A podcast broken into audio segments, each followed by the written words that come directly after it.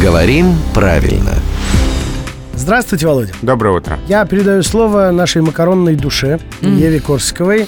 Я давай. Ну, макаронные. Макаронные с точки зрения сладости. Я очень люблю пирожное макаруни. И даже моя дочка тут недавно в детском саду, когда узнала, что на обед будут макароны, закричала «Я так люблю! Особенно ванильные!» Поразила всех.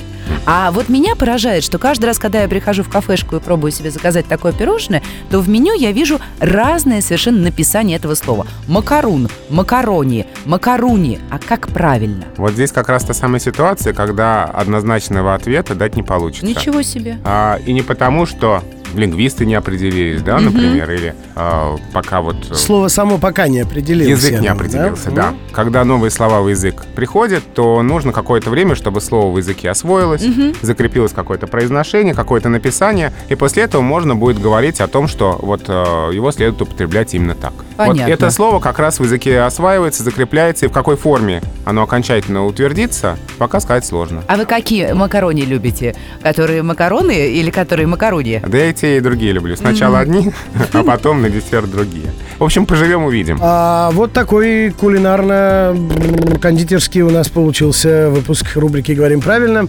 А, вообще ее слушайте по будням ежедневно в 7.50, 8.50 и в 9.50 утра. А еще это можно сделать в подкастах в нашем новом мобильном приложении.